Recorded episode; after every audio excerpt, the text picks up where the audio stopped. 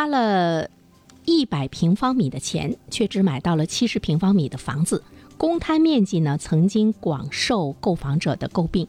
今年两会期间取消公摊面积的话题再度的是登上了热搜。有政协委员建议国家取消公摊面积。呃，这位政协委员认为说呢，可以将实际的公摊面积成本核算到实用的面积之中，让老百姓明白付费放心。购房，同时呢，也化解了业主和开发商诸多的这个矛盾纠纷，来促进了社会和谐。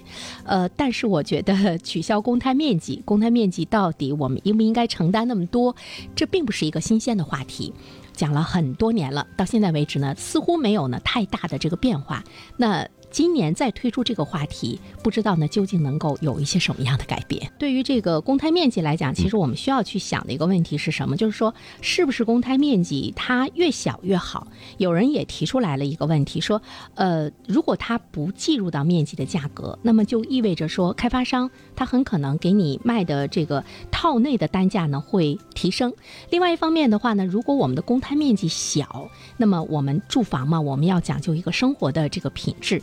这样的话呢，您可能生活的这个品质呢就下调了。比如说，哎，你没有了这个一进小区，一进你的住的这栋楼，你没有那个大厅，没有那种舒适感。说这种感觉，包括楼道、会所、大堂等公共面积缩水，你是不是呢可以来接受？我们居住可能大堂，我们也只是更多的把它当成了一个走廊，包括会所，你一年也未必能去几次。但是我总是觉得。